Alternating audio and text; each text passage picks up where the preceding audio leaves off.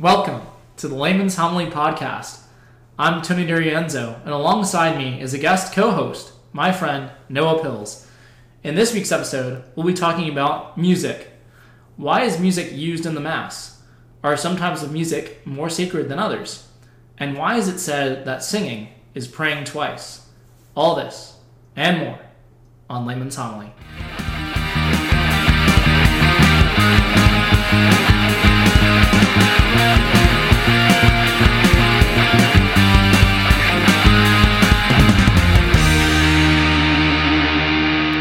Welcome back to the podcast. As always, we have a packed show for you, so let's dive right in. This week, uh, like I said in the intro, we have a, as a guest co-host my friend Noah Pills. Woohoo! So Noah, why don't you uh, introduce yourself to our audience? Yeah, hey everybody. Uh, so, yeah, my name's Noah Pills. I actually used to be one of Tony's roommates here. Wow. Um, I was back in college at Georgia Tech. I studied computer engineering um, since graduated from then and am now back pursuing my MBA as well as working full time as an energy consultant. Uh, I also play the violin, and I was very honored when Tony reached out to me to be the go guest co-host on this podcast. So I'm happy to be here, man. Yeah, well, glad to have you on the on the podcast. So yeah, so I chose you because wanted to bring in a musician to talk about music. So we'll mm. dive right in. So first question here: What is the history of music in the church? Wow. Yeah. The luckily for us, the Catholic Church has a rich, such a rich history, and music plays like a pivotal role in all of that too. And even from the very beginning, uh, if you've ever heard of Gregorian chant, um, so I I actually took a music theory class in high school. I studied music theory, and that's like one of the first forms of like music that we looked at because it was it was one of the first recorded uh, transcribed pieces of music uh, in history, and so there's actually a lot of manuscripts still available that we look to, and in the church, like we've utilized throughout its history. Um, and so, just as a music nerd part of me, I, I like being able to see, oh wow, this this actually goes back so far in time. And what's really beautiful about chant, especially Gregorian chant, is it's using the human voice and just the human voice. And since we're created in the image and likeness of God, the human voice is the best representation of an instrument like music to God. So it's you know it's it's really cool to be able to praise Him in that and that the church's history, starting back with Pope Gregory. Really, Gregory the Great. Yeah, Gregory the Great, man. That's where we got the name Gregorian chant from. Uh, some say too he was a pretty good composer. he would write some chants, and um, that tradition is carried through and stuck through. And then right around like 9th, 10th century, organs started becoming um, built and incorporated. And when you think of an organ, it's this beautiful. Everything about the instrument is beautiful, right? So it's it's got tons of pipes everywhere, and the way that it creates the sound is air moves over the pipes, right, and through the pipes, and they're at different pitches, and they can be played in tandem kind of, you know, on a keyboard, basically, and uh, creates tons of harmony when you play multiple keys at once, and it helped the congregation really to pray um, and to praise as well. So even to this day, when you hear organ, you immediately associate it, you know, with church music. And from Or ballparks. oh yeah, ballparks. They've been Da, yeah. da, da, da, da, da. Da, da, da. Yeah, exactly. So, um, but yeah, so uh, that kind of weaves into um, kind of furthering it along that there, and because Catholic is universal, it's a universal church, um, you're able to incorporate instruments of the different communities that um, is that the mass may be taken in. So, So when did when did that sort of start happening? I mean, because I feel like that's sort of like a something that probably happened around Vatican II, right? yeah, When- really, yeah. When um, when the church said, okay, mass is no longer just cel- can is just celebrated in Latin; it's celebrated in the hmm. vernacular language wherever it's celebrated. So, like for instance, in America, post Vatican II, we celebrate Mass in usually in English, or in Spain, Spanish, German, Germany, German. You know, and so as a result, you have probably this expansion of different like types of music and instruments being incorporated into the liturgies. Yeah, with Vatican II, because you were able, the mass was then able to be done in the vernacular, like you were saying. So, with that, you know, everybody is free to use the music of their culture in mass as well. You know, to the you know, traditional instruments, um, to fully get the congregation together to praise. Yeah. Um, you know, you can even take it, you know, we're, we're kind of going forward, you know, mm-hmm. from Gregorian chant onward, mm-hmm. but you can even maybe take it backwards to mm. the ancient Israelites. Like what would they what would they do in the liturgy? They'd sing the Psalms, right? Which we which we pray in sacred scripture in which we sing we sing as well during Mass. Um, so it kind of takes us back to like when we sing the Psalms during the Mass, it takes us back to like the earliest like Jewish liturgies when they sing sing psalms to the Lord. Like especially um, there's this set of psalms um, called the Psalms Psalms of Ascents, um, which were traditionally like for each step of the temple they would pray.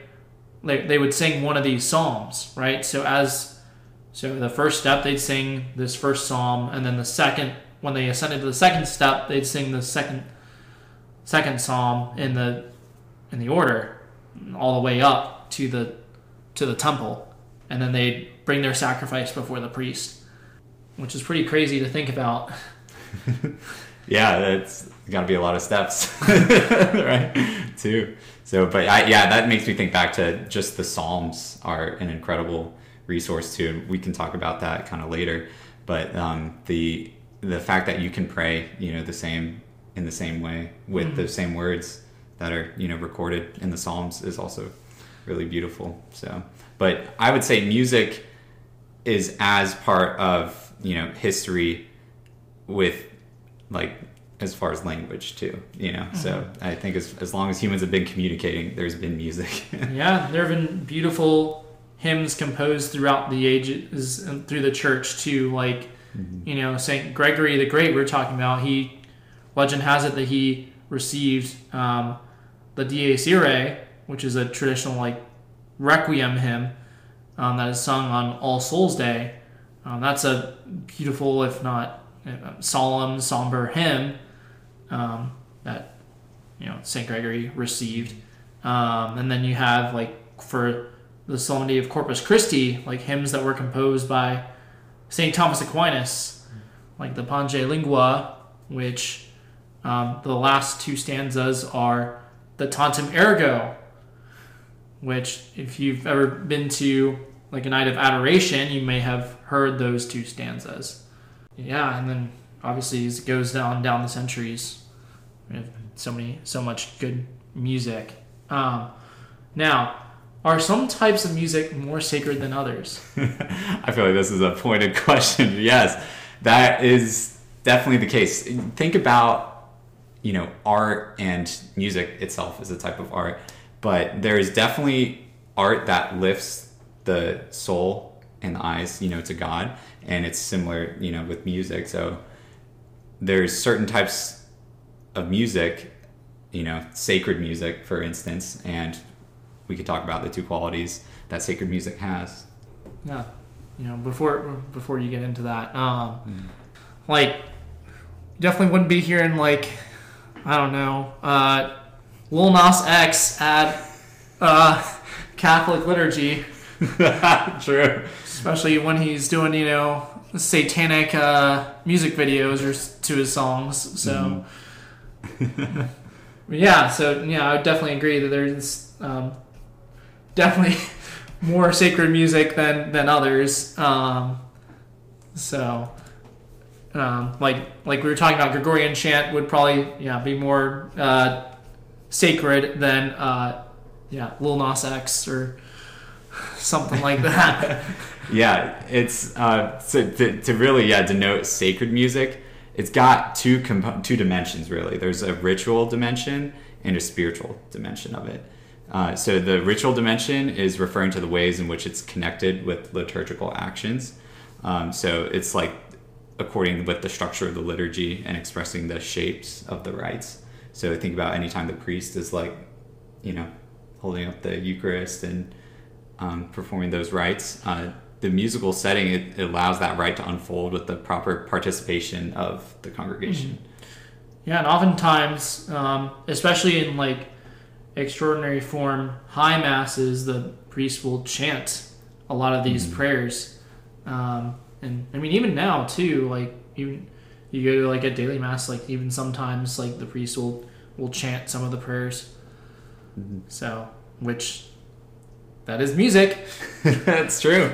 It's true. Might not be Lil Nas X, but it is music. I would argue more so music, right? Um, and then that spiritual dimension that I referenced before, it's uh, a quality of that sacred music uh, that enables it to add a greater depth to prayer and bring unity and dignity to the ritual itself. Mm-hmm. So it's sacred music really is holy when it meditates the holiness of God and forms the holy people of God more fully into communion with Him. Mm-hmm. So now, you know, we've been doing on this podcast, we've been doing um, this segment called the lyrical lift, where we apply like the lyrics of secular music to um, the spiritual life. Um, so they may not have necessarily been intended to uh, for for that purpose, but you know, what would you say to something like that? Would that be considered like sacred music? Because there is sort of this like spiritual. There can be sort of this spiritual dimension to to them. That's very true. I, it's definitely I've it's happened to me a lot where I'll be driving in the car or I hear a song and it actually I end up it ends up lifting my mind to God, I start thinking about, oh wow, like this is itself beautiful, you know, and, and there's something inherently about this music. For me, it's since I'm an instrumental, it's it's typically uh, the certain like melody lines that they pick, what instruments they're doing it. So I'm I'm a sucker for a lot of like folky kind of mandolin. mm-hmm. So um, anytime that that um, I, I, hear a line that I really like, I'm just wow, you know, there I think it there is definitely aspects of you know quote unquote more popular music that have can point towards you know I think the deeper uh, spiritual realities. So in that sense, there is a lot of good that can come out of you know popular music. Yeah, but I guess you wouldn't call them call it sacred music because it's not there's not this ritual dimension to it. Exactly. Yeah, they're lacking in that ritual dimension, but it's still pointing you, you know, Mm-hmm. So yeah, so I guess yeah, you may not you know use uh, I don't know um, what one of the lyrical lift songs we did It's like you'll never walk alone. So I don't think you'll use that at mass necessarily, but you know there is there is some some good to it, and that's why we you know that's why we we sort of have that segment in there to like recognize that hey you know there is this good in in the secular world. There is there is some good. It's not all gone completely trash yet. Right, exactly. If you, it's so easy to kind of just, oh, I, I think we could have a tendency to just put nose down and not want to just hear any of the music that's being put out. But there is a lot of good that is in it, and I think it's good and important to kind of expose ourselves to it. And there's, you know, obviously there'll be some songs that get popular that aren't the most reflecting to anything that's really, you know, mm-hmm. good. But um, the ones that that do, they're they're like diamonds in the rough, but mm-hmm. they're good. So getting back to you know using music in the mass, so like should it only be sacred music? Like what sort of what type of music should be used like in liturgical settings? That is so so the mass itself has different components of it. Uh, so if you're familiar, the you know processional, and then um, then we've got you know the mass parts that really kind of go into the Kyrie um, and the Gloria. So there there are different roles uh, that music plays throughout a mass, and so for those certain um, components. So the the more um, what's the word for that? Ritualistic, Mhm. really. Um, those have songs and music that cannot typically that has to contain the words uh, that ritualistic dimension to it. Yeah, like for instance, the "Agnus Dei" "Lamb of God." Like, you're not gonna Yeah. get around saying, "Oh, lamb, lamb." Mary had a little lamb. Yeah, that's it. Right. That's what we want to say. Nope. Uh, that's uh, no bueno.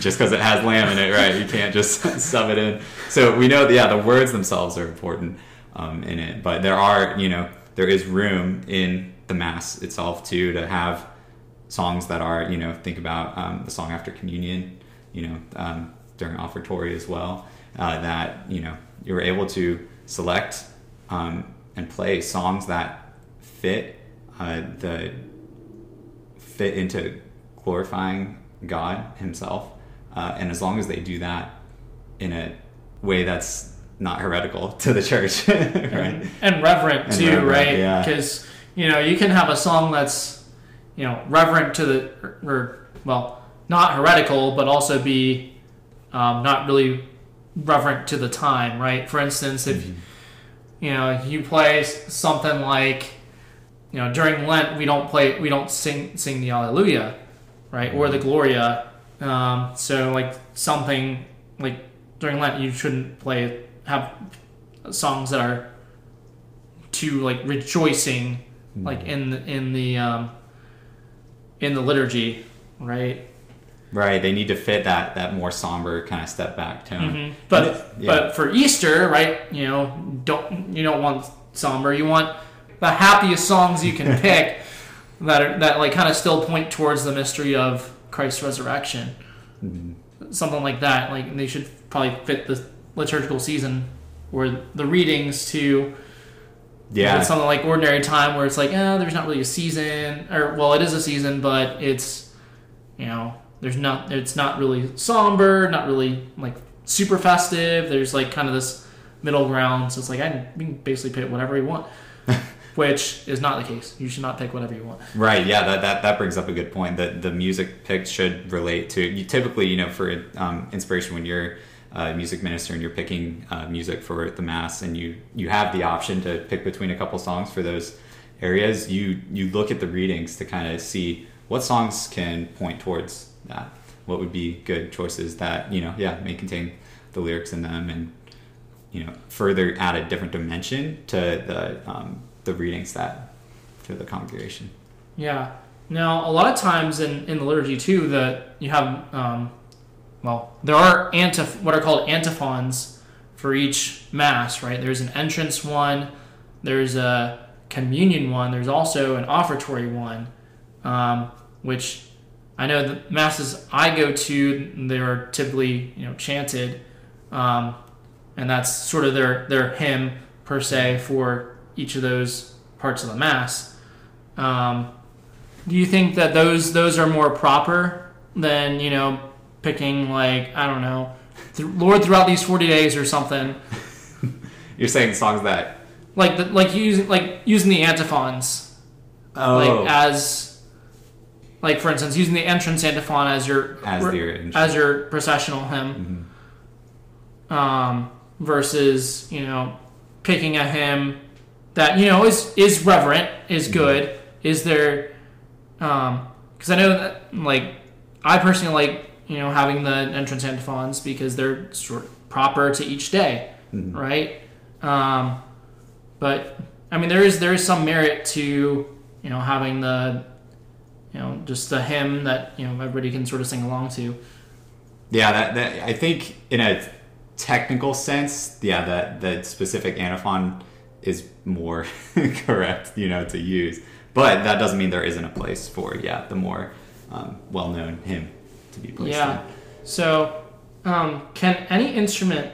Yeah, we're kind of going on this like traditional versus uh, a little bit more. Uh, Oh yeah, this Modern this is a feel. fun track. So, because, can any instrument be used in the mass? Like, should we be having like a full rock band um, at mass um, during communion, or should it be like voices only? You know, maybe an organ, but that's about it.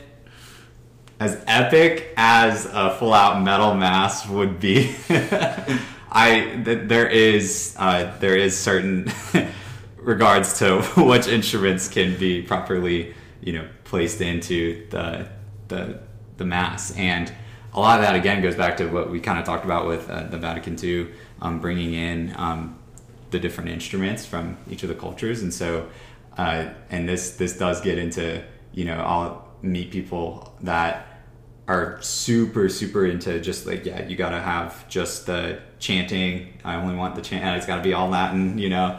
Uh, and it's very reverent and it is but then you get on the other side i think it can get a little too contemporary you know? And you kind of again don't have that where it's like pointing you uh, back to god. They're not picking songs that are reflective of it so but I, I, a big part of um, instruments is well obviously the sound that they make and if you think about it, right, if you had to pick what kind of song to play when like a bride is like walking down the aisle, right? And you had to pick, okay, I could do like a wedding march on an organ, I could have uh, just a tambourine kind of shaken, and I could have like a kazoo.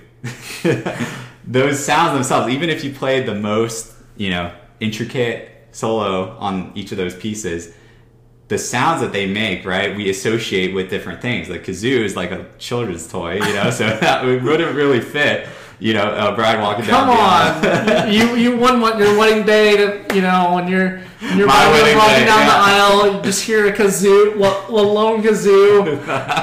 yeah, oh my gosh. I mean, I Tony, if yeah, yeah, I I have a kazoo. You could play for that if you want the job. And I've done a mean tambourine myself too. So, but yeah, if you really think about that, it is important which uh, which instruments are picked um, and played for um, in the mass. And so, because of that, it uh, goes back to the, the music too. And so, you know, I- I've met people that don't really enjoy acoustic guitar being, you know, for example, in in the mass, uh, but other people really love it, you know, and it's because it's in our vernacular. Like, you know, we we encounter acoustic guitar like you know on the radio when we hear it. You might have a friend that plays acoustic guitar, so it is, you know, it can be used in the mass. Yeah, but what I'm hearing is no electric. So Yeah, you know. exactly. Because it's it's just again, if you, I mean, and Tony is a fantastic guitarist, but he just went into mass and started shredding like on a solo.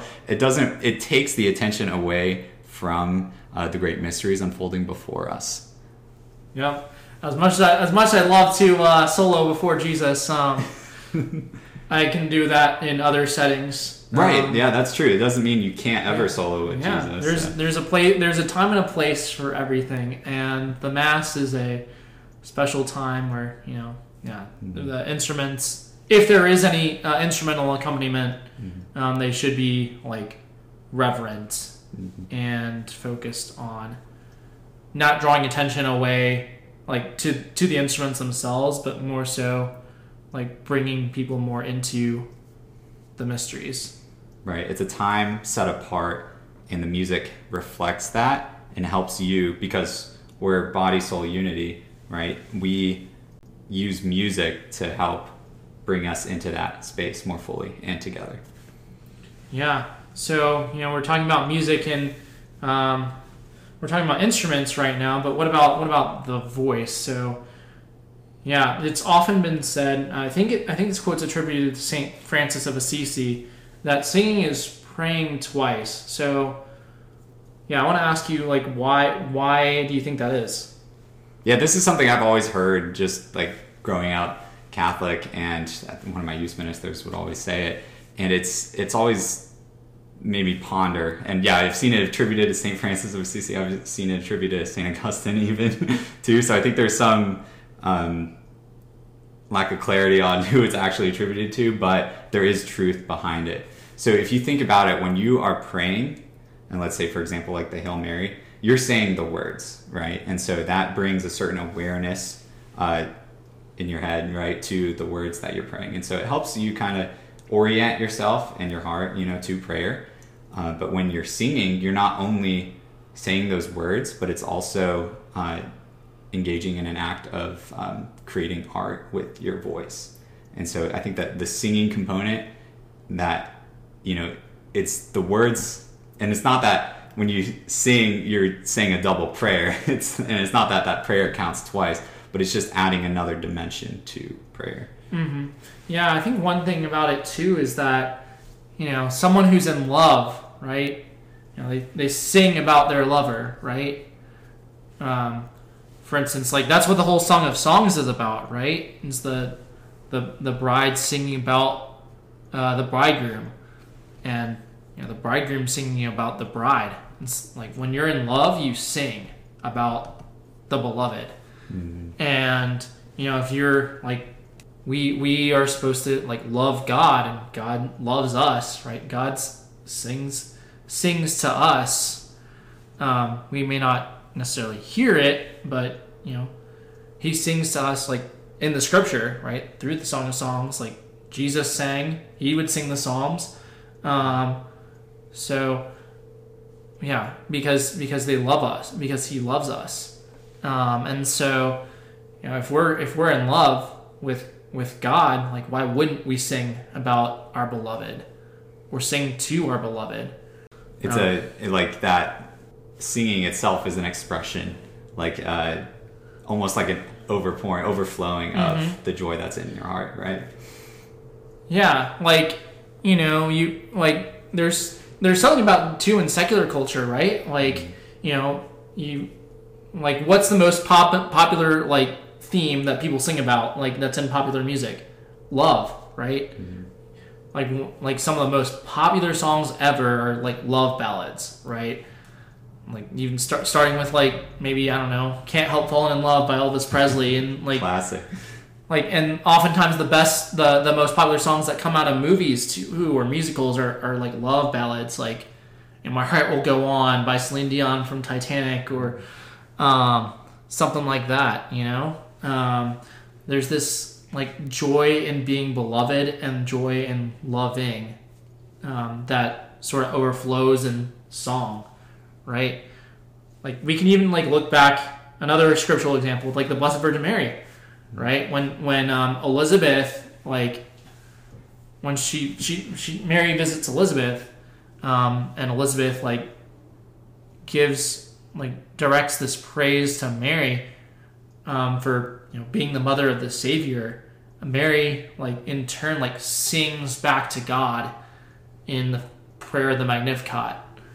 My heart my soul magnifies the lord my spirit rejoices in god my savior which she would have sung that right? She she wouldn't have just said it like i did. She would have like you know this this like musical like the hills are alive sort of thing. With the sound of music she, with mary singing like it would have been like the most beautiful song ever sung.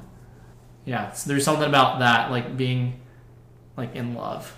Hmm hmm Yeah, and I think pertaining to people, when you when you sing, you know, even if you don't sing well, I think that that that even you know getting your vocal cords going and outputting that it's it's exactly like how you know how kids draw like little drawings and like they you know it's not really artistically you know anything to look and marvel at but it's just the fact that it's a drawing and they drew it you're like wow i love it you know and so similar Yeah. to us singing god loves it when we sing even mm-hmm. if we don't sing well Yeah, I mean, remember God God like gave us all these gifts, right? You know, if you know God you know blessed some people with beautiful voices and God blessed some people with other things.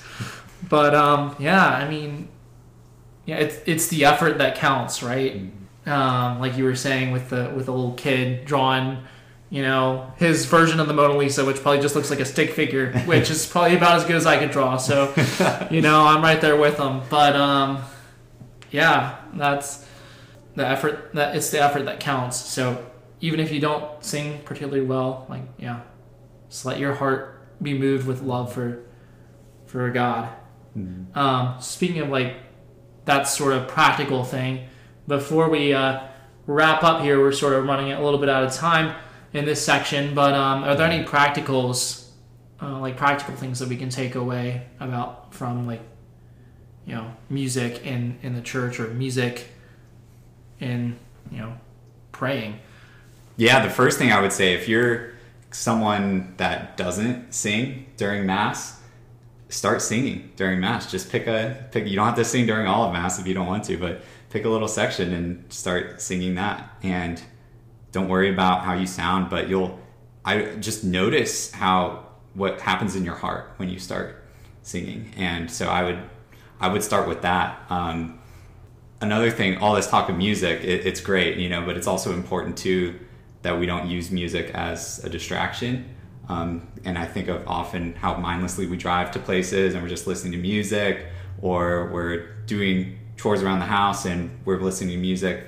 Silence is also very, very um, important and sacred, and having that space and that quietness really moves you in a different way as well. I've noticed like I've just stopped listening to music on my commute and it has created the space for my heart to really ponder some things and then when i'm in a situation where there is music and i can sing or you know for mass for example i'm even more fully present in it so it's kind of two ends of it you either you know start singing if you ha- if you don't sing but if you do sing and love music a lot start taking it out a little bit and that emphasizes more so the music that is around Yeah, definitely. Like, yeah, definitely that second point about distraction. Yeah, I Mhm. mean, I, and when we work too, right? A lot of time, what do we what do we do when we you know grinding?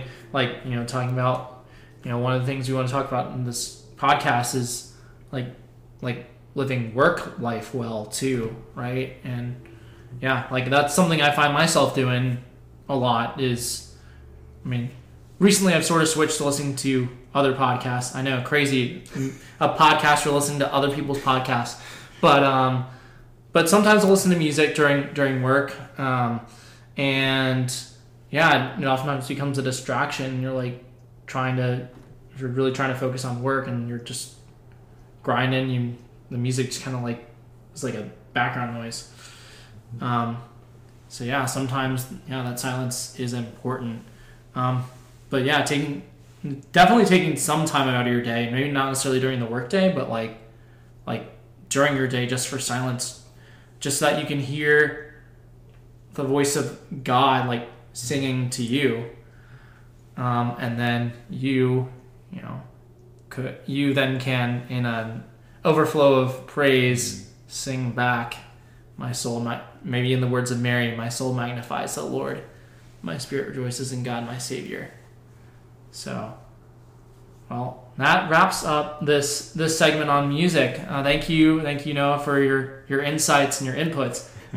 Um, thanks yeah it's an honor tony so now we're going to move on to the uh, cloud of witnesses segment. So, um, if if you're just joining us in this episode, the cloud of witnesses segment is where we talk about the saints who um, are the cloud of witnesses, um, as the letter to the Hebrews puts it. The clouds of, cloud of witnesses um, for us to run run with um, to reach reach heaven.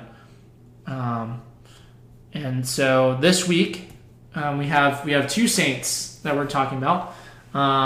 The first is Saint Patrick. Um, everybody everybody loves Saint Patrick's Day. You know, you get to dress up in green, go, you know, act like a hooligan and drink beer, but uh, drink Irish beer and watch Irish dancing and whatever, and paint the town green. You know, sing songs about rainbows and pots of pots of gold. But um, the real story of Saint Patrick is uh, a little bit different than all that. No, why don't you uh, tell us a little bit about Saint Patrick? Yeah, this is actually so fitting because yeah, St. Patrick's Day is coming up, and um, I love that we get to talk about St. Patrick. Uh, he was born in Britannia in 387, and my favorite thing about him was that he was captured by Irish pirates to work as a slave at 14 years old. Uh, but he escaped captivity six years later, and he had a vision calling him the voice of the Irish. That's why he's associated really with the, the Irish in Ireland. Um, he became a bishop and returned to Ireland, and where he converted um, the whole island to Christianity through a process like over 40 years. Uh, and when you think of St. Patrick, you think of what, what like you know, the four leaf clover. That shamrock, uh, it's used. Three leaf clover. Three leaf, I know. See, that's that's that's heretical right there, because it's used to. I've heard it. Uh, people use it to explain the Trinity, like, oh, there's three parts of God, but it's all one thing. But it turns out, yeah, it's not necessarily uh, the best, per- most perfect analogy, but you know what? Hey, it worked. So, um, Yeah. but the real the real thing I love about St. Patrick and his actual story, as opposed to you know drinking beer and you know, rainbows and rainbows and all sorts of green stuff, um, is that you know he he's a he becomes a slave. He's captured by these peop, these Irish these Irish pirates, and then he's freed. He can do what he wants, but then he goes back. Like he goes back to the peop- the same people that beat him up as a slave, and has such great love for them that you know he desires to bring them to Christ, and it's that love that wins. Um, and yeah, so you can sing sing song if you want to sing songs about you know Ireland, you know, sing songs about like um, you know, thanking Saint Patrick for converting Ireland to Christendom. Um, even though it's unfortunately um, not as Christian as it was back in uh, back right after St. Patrick was around. Um, yeah, so take that time to like pray for the Irish as well because they they definitely need prayers. Um, so thank you, thank you Noah for that uh, love, lovely uh, description of the life of St. Patrick. So um, the other saint that we celebrate. Um, right the day right after St. Patrick is St. Cyril of Jerusalem. Um, so his story is a little bit different. It's, there's some similarities, but it's a little bit different. Um, he was born in uh, 315 around uh, around the area of Jerusalem, so not exactly Britannia. Um, this was just after Christianity became legal in the Roman Empire. So great, he doesn't have to be persecuted for his faith, right? Uh, no. Uh, but before he before that, he became a priest and was put in charge of the catechumens in Jerusalem by the bishop of Jerusalem at the time. But when that bishop died, Saint Cyril became the bishop of Jerusalem, um, and he defended the true faith against Arian heretics. And these Arian heretics got him exiled not once, not twice, but thrice, three times for defending for defending uh, the true Catholic faith. But fortunately for him, um, he was able to return for good um, by imperial decree of uh, Emperor Julian. Um, just you know, about a decade before he died. Um, so he got to spend a decade back in his native land of Jerusalem, and during this this time he got to attend the Council of Constantinople, in which, yeah, that Arian those Arian heretics were officially condemned. Um, if you don't know what Arianism is, um, Arianism basically states that Christ was not God, but he he's was only human, but he was like sort of above all human creatures and like so much so that God gave him the title of Son of God, but he was not actually God. Um, so, thank goodness it was officially condemned in the Council of Constantinople um, in the year 381. Um, and it was also in this council that the Nicene Constantinopolitan Creed was formally published. And that creed is still in use today because that's the one we say at Mass. So if you ever, um, yeah, whenever you go to Mass, you will you know, hear the same creed, pretty much the same creed that Saint Cyril of Jerusalem was present for, um, like the beginning of, back in the day, um, and he died at almost 70 years old at the year of 86 in, the, in the year of 386 AD. So yeah, so two two different stories there, but all two two really great examples of of uh, holiness. Um, so yeah, so and that and those are the two saints that we celebrate for this week. And now we move on to the lyrical lift segment. So we talked about the lyrical lift segment a little bit in um, our main topic segment because it has to do with music, right? So this is where we take one song, um, one secular song, that we sort of apply that we then apply the lyrics of to the spiritual life. And so this week um, we have the song "You Belong with Me" by Taylor Swift. So uh, Noah, do you want to uh, say some of the Oh. say some of the lyrics for us? well, yeah, but the chorus for everybody is Can't you see that I'm the one that understands you? Been here all along, so why can't you see you belong with me? Yeah. So, um, applying the lyrics to the spiritual life, we often we were oftentimes looking off and away at the next big thing. You know, like you know the next the new the brand big brand new Audi whatever R9 whatever or something like that. You know, the brand, brand new car. You know, new, what house we want to get. You know, look at that. Ooh, look at that lovely mansion or whatever, right? So we run after things that we think that we want, but you know when we when we do get them, we find ourselves empty and unsatisfied, and we we should we should realize that maybe, just maybe, that what we've been looking for has been here the whole time. God Himself, the only one who will ever be enough, and when we turn to Him, we discover that we belong with him and that he's been saying to us the whole time, You belong with me. Wow, I wish I had that lens on it when I first heard it in seventh grade. So that was my jam, Tony. That whole song, I remember just belting it. And it's funny because my sisters were the ones that turned me on to Taylor Swift, but not intentionally. They had the CD, and I put that on my iPod because it was the only CD I could find around the house.